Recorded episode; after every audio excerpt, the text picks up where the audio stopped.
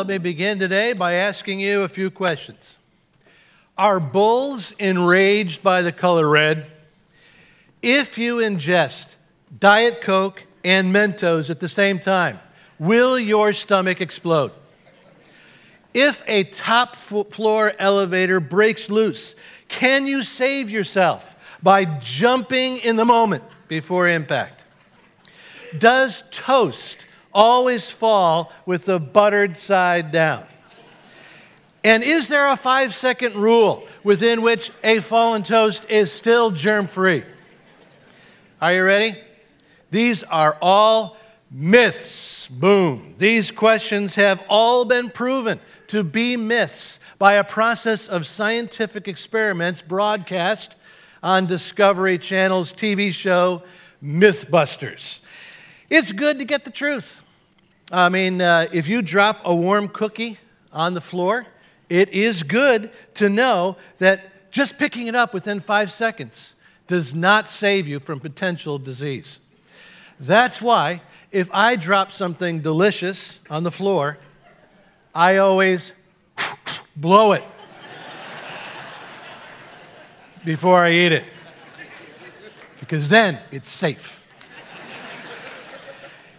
It's important to know the truth. And so today, I would like to do some important myth busting. Here's the first myth If I am a Christ follower, I must give financially to God's work in the, truth, in the church. Not true. It is not true that I must give financially to God's work in the church. But let me tell you where this myth comes from. This myth comes from the fact that in the Old Testament, God did command that his people must give back to him and his work. The Old Testament, what is it? It's the story of how God established a contract, a covenant between him and the descendants of one person named Abraham. And in this contract or covenant in the Old Testament, God was doing two things at the same time. First, God was teaching timeless truths about who He is and how to have a proper relationship with Him. But there was a second thing that God was doing in the contract described in the Old Testament.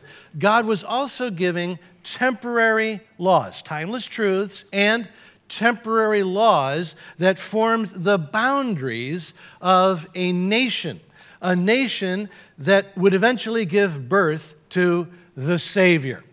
Now, first, God gave timeless truths in the Old Testament about how to relate to God, who He is, and how to have a, a, a pleasing relationship with God. And that included giving to God in worship. God gave his people timeless truths about how they should show their gratitude and loyalty to him a specific way. It was by giving a tenth of their income back to Him. And God called it in the Old Testament a tithe, 10%. But in the Old Testament, God was not only giving timeless truths, God was also giving temporary laws that formed a nation, that formed a people.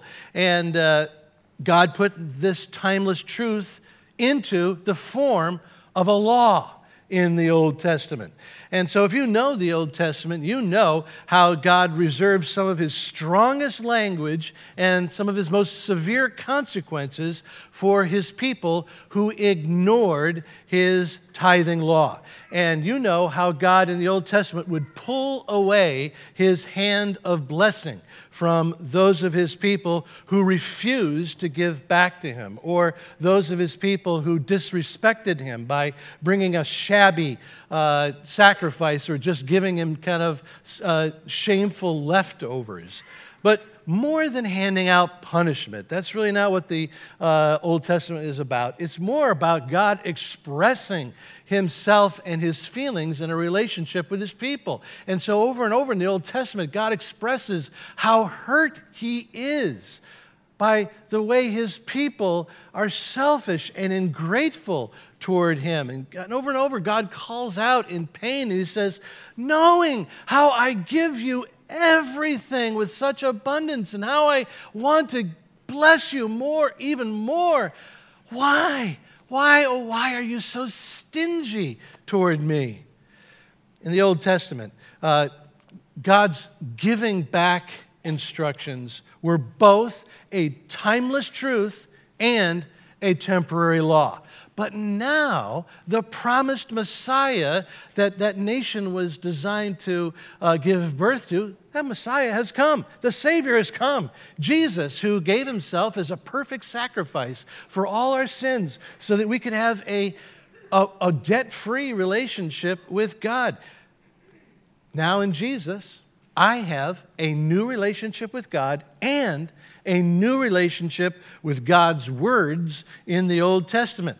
Now, I live by God's timeless truth in the Old Testament, but I do not live by the temporary laws of the Old Testament. So, as a Christ follower, I tithe because I understand that those timeless truths in the Old Testament still apply to me as God's uh, child in Jesus.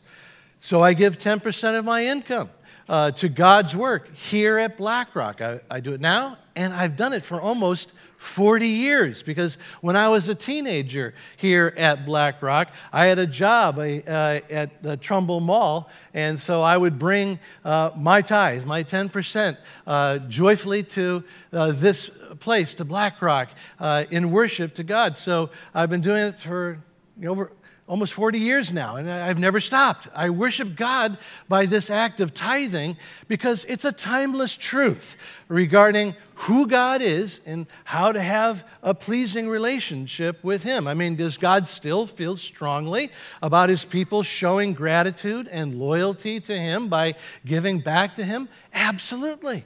God does not change. I mean, does God still take it a little personally when I choose to ignore his call to give back to him? Absolutely. God has not changed. And that's exactly uh, the, the movement behind a classic statement God makes in the Old Testament. Uh, in Malachi chapter 3, God says, I, the Lord, do not change. There it is. Will a mere mortal rob God? Yet you rob me. But you ask, How are we robbing you, God? In tithes and offerings. Test me in this, says the Lord Almighty, and see if I will not throw open the floodgates of heaven and pour out so much blessing that there will not be enough room to store it. So, there are timeless truths about giving back to God that do not change because God does not change. But the Savior has come. And so some things do change. Because of Jesus, tithing is not a law for Christ following people. The truth is that through Jesus, my relationship with God is based on love giving, not law keeping. So if someone says to me, you know, you must tithe or God is going to punish you. I can reject that as a myth. Or if someone tries to soften it a little bit and says, oh, you must tithe or God isn't going to bless you, I can reject that as a myth. If I am God's child in Jesus, I will never be punished for anything by God because all the punishment I deserve in the past, the present, and the future has already been taken by Jesus on the cross for me. If I follow Jesus, I am free from trying to earn God's love or forgiveness. If I am God's child in Jesus, God cannot love me any more or any less because of Jesus, my relationship with God is not based on law keeping. It's based on this mutual love giving in a relationship with Him. And because God wants my love to be sincere, God does not force me into giving. God does not threaten me into giving. God does not guilt me into giving. God does not want, want, ever want to withhold his love or forgiveness from me because I don't or won't give back to him. The only reason God wants me to give back to him is out of my love and my gratitude to him. This isn't my idea. This is exactly what God says through the apostle Paul, who writes this in 2 Corinthians chapter 9. Each of you should give what you have decided in your heart to give, not reluctantly or under compulsion, for God loves a cheerful giver. And God is able to bless you abundantly so that in all things, at all times, having all that you need, you will abound in every good work. God does not want me to be a guilty giver or a grudgy giver or a greedy giver. God wants me to be a giddy giver.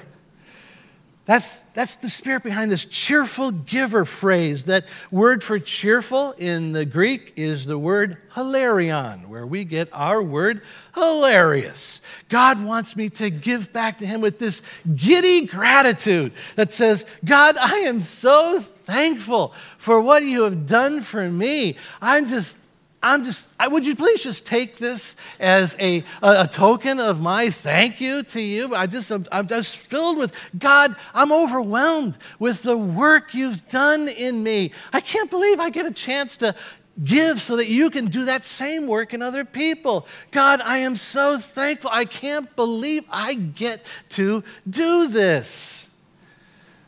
You know, that's, uh, you know, that little tear off in your bulletin. Uh, uh, related to uh, getting offering envelopes, that, that, we're just encouraging you to get into the joy, get into the giddiness of giving. God wants to, us to give back to Him with this giddy, I get to experience. God never, ever wants tithing to be a legalistic, I have to give back to God. So, the idea that a Christ follower must give to God's work in the church is a myth. The next myth is this if I am a Christ follower, my generosity is measured by how much I give to God's work in the church. That's a myth. Now, let me uh, demonstrate what I mean. What if I uh, had three people stand up here uh, and, and they're going to tell you what they're going to give in the offering uh, uh, later today? And the first person A says, I'm going to give $100 to God's work. And the second person says, I'm going to give $1,000. And the third person, person C, says, I'm going to give $10,000. Which person is the most generous? A, B, or C? Well, most of us are tempted to say, well, it's person C, because $10,000, that's, that's a lot of money. But God does not measure generosity like that. The truth is, God does not measure generosity by the, a gift's size, but by the gift's sacrifice. And actually, you know, we measure generosity the same way. What if I told you that person C, who's going to give $10,000, spends that much or more on a weekend of golf on a regular basis? But on the other hand, person A, who's giving $100, is a nine year old girl who has spent uh, all summer and the fall doing chores around the house and for her neighbors so that she can bring the whole $100 to God's work here at the church. We would all agree that it's the girl with a $100 in a mason jar full of dollar bills and quarters. She's the one who is truly generous. And we know that this is how God operates. We know that God measures generosity by sacrifice instead of size because in the Gospel of Luke, chapter 21, we're told that Jesus had a favorite place to sit in the temple. He liked to sit by the offering box which goes back to the timeless truth, you know, about how God doesn't change. When God came to us in the person of Jesus, he supported the idea of tithing. He taught tithing to his disciples. That's in uh, Luke chapter 11. And then 10 chapters later, we're told that Jesus had a regular seat in the temple where he would love to sit by the offering box so he could watch and just smile over those who gave back to God. One day, while sitting next to that box, we're told in Luke chapter 21 that Jesus is smiling as the wealthy people are bringing their coins and pouring them into the offering box. But then a poor widow comes up with two small copper coins, puts them in the offering box, and Jesus does not smile. He leaps up with joy and he says, I tell you the truth, this poor widow has put in more than all the others. And the reason Jesus got so excited is because he knew the sacrifice behind her gift, which is how God measures generosity, not by the size, but by the sacrifice of the gift. And see, this is the beauty of the tithe. I love the fact that God does not measure faithfulness by setting some kind of fixed amount, because that would not be fair. If God set the mark of generosity as $5,000 a year, well, that might be easy for me to come up with, but it might be impossible for my friend. And so, in his wisdom, God calls both me and my friend to give 10% of our income, which ends up being two different size gifts that have the exact same amount of sacrifice attached to them.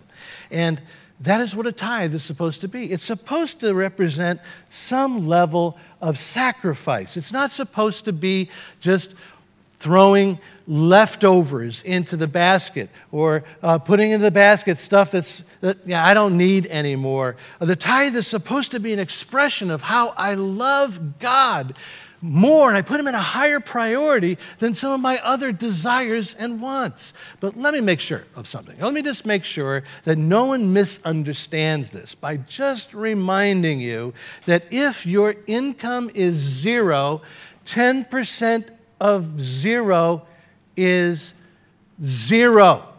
I realize that some people I'm talking to, for many different reasons, you are in no position to give to God's work because you don't really have anything to give. And as I've said before, if BlackRock is your church and you are struggling for food or shelter or security, then you shouldn't be worrying about giving this church anything you should let this church give to you. We are a family here at BlackRock. And your brothers and your sisters in this church have given to the Deacons Fund. Yeah. We give to something called the Deacons Fund, and it exists to make sure that no one in our church family uh, goes without food or shelter or security for lack of money.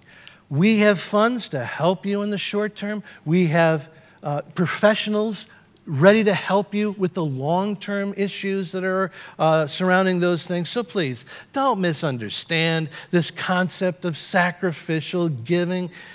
If you are in need, please let us help. Then there's one more myth I want to bust today. If I'm a Christ follower, God calls out my generosity because he needs it. All the myths I busted today are dangerous, but this one is beyond dangerous. It's kind of an insult to God. God does not need me to give back to him. God is the source of all things, including everything that I have. And so it's ridiculous to think that God needs me. The truth is, God is in no way impoverished if I choose not to give. But the Bible teaches that I am impoverished if I choose not to give to God's work. If I am God's child, then out of his love for me, God calls out my spirit of generosity because giving enriches my life in every way it's possible to be enriched. God says in His Word that giving is the secret. Is the secret to the good life that I am desperate for a life of contentment and gratitude and peace and, and the thrill of having a life that really counts. Just think back to those myth busting scriptures that we've already uh, heard and where God says, Test me in this practice of giving and see if I won't throw open the floodgates of blessing. Give cheerfully, for I am able to bless you abundantly, so you have all things you need for all good works. And then add to this these words of Jesus Give, and it will be given to you. A good measure, pressed down, shaken together, running over, will be poured into your lap.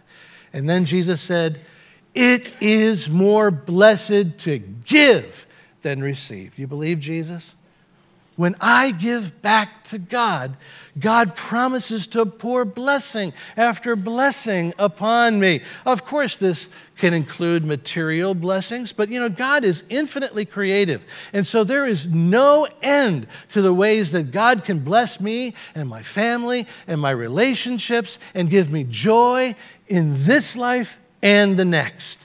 Because the best blessings of God, of course, are not material blessings. The best things that God has to pour out are those spiritual blessings of inner peace, inner contentment, and the inner thrill that comes with seeing how God takes my simple gifts of worship and then transforms them here at BlackRock into changed lives this is what God does here at BlackRock. When I give to God's work, God pours out blessing on me, and then He fills me with joy as I get to watch Him transform my giving into people who end up getting transformed just like I've been transformed by Jesus' love. How many were here last week? We saw over 30 people baptized here at BlackRock, and each one said how this place was a part of them meeting Jesus and having their lives transformed. Of course, this place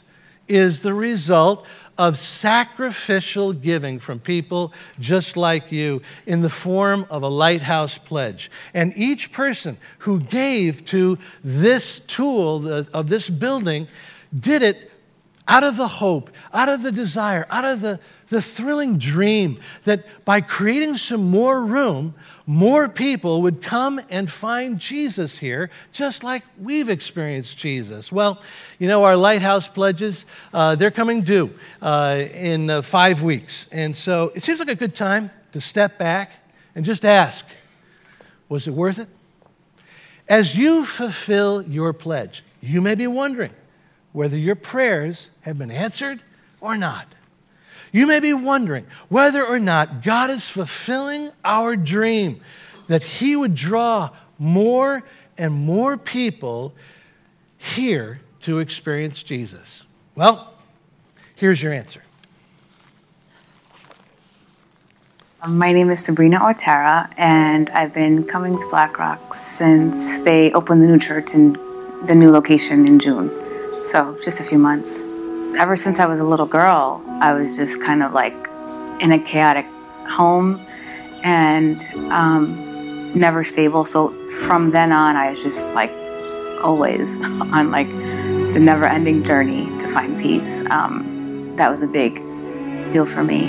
I would go to like yoga classes, and which, which yoga is great, but um, and I ended up becoming Buddhist because I thought that was kind of like the way to find peace. Um, I never, um,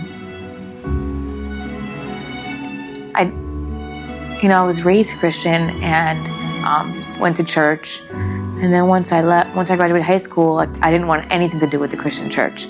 I was done. Um, you know, there had a lot of things that happened, and I was confused. I was, yeah, I was a teenager, and although I knew about God, um, and we went to church, it, my life was not peaceful. In my I, my childhood was not like any child should. I mean, it was not peaceful. It was not happy.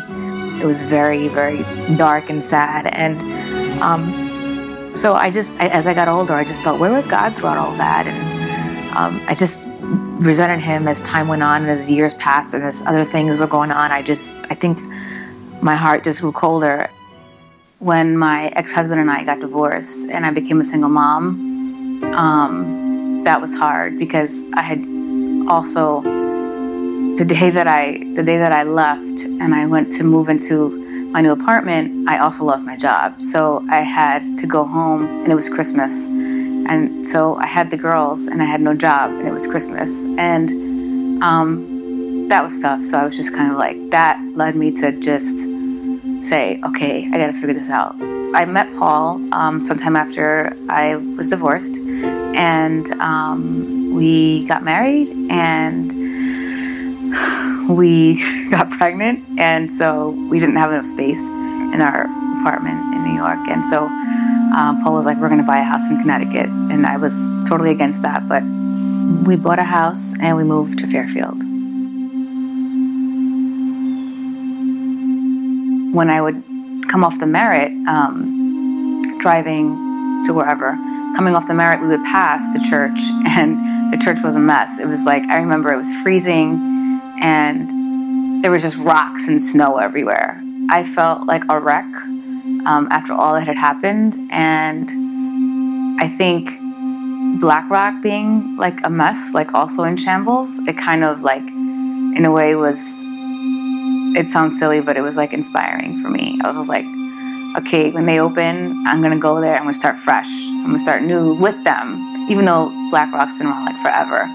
But I didn't know, you know, for me it's new so it was just kind of like starting new with the church in a new place like a new foundation um, and i've been going ever since and i love it the first time that i went in the pamphlet that they gave the bulletin there was a um, little thing about starting point so i told paul about it and i was just like you know there's this class and it's called starting point and i think it'd be great for us and um, you know, we walked in and there was just a great group of people. We just, and we just, you know, we've been going and we've gotten connected. And, you know, I didn't expect it to be, but it's been like healing and therapeutic because you're just able to like talk with other people and share with other people and listen to their stories and just, even just listening a lot of times, just hearing everyone share their stories. Um, I mean, that kind of puts everything into perspective. And um, you just kind of realize that, you know, you may not be like as alone as you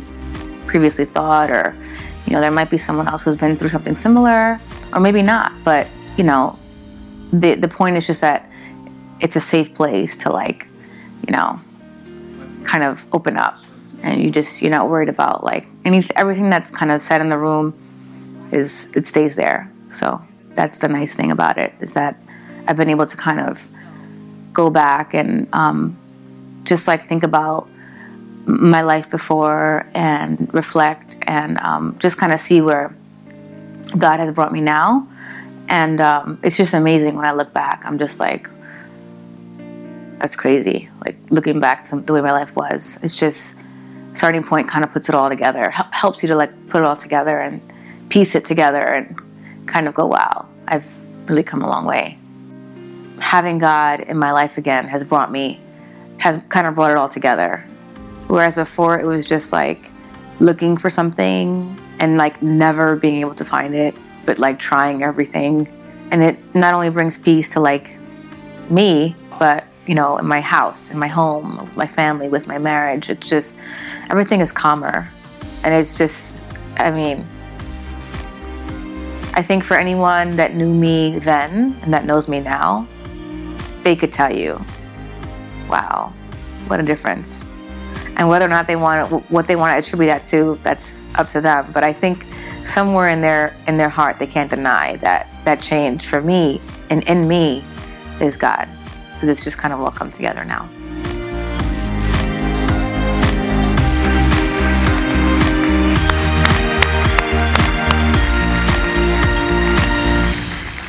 Well, I'm going to ask uh, Sabrina. Would you mind uh, coming up here, Sabrina, just so we can just uh, talk just for a second? Uh, let's let's welcome Sabrina. Kind of an uh, answer to.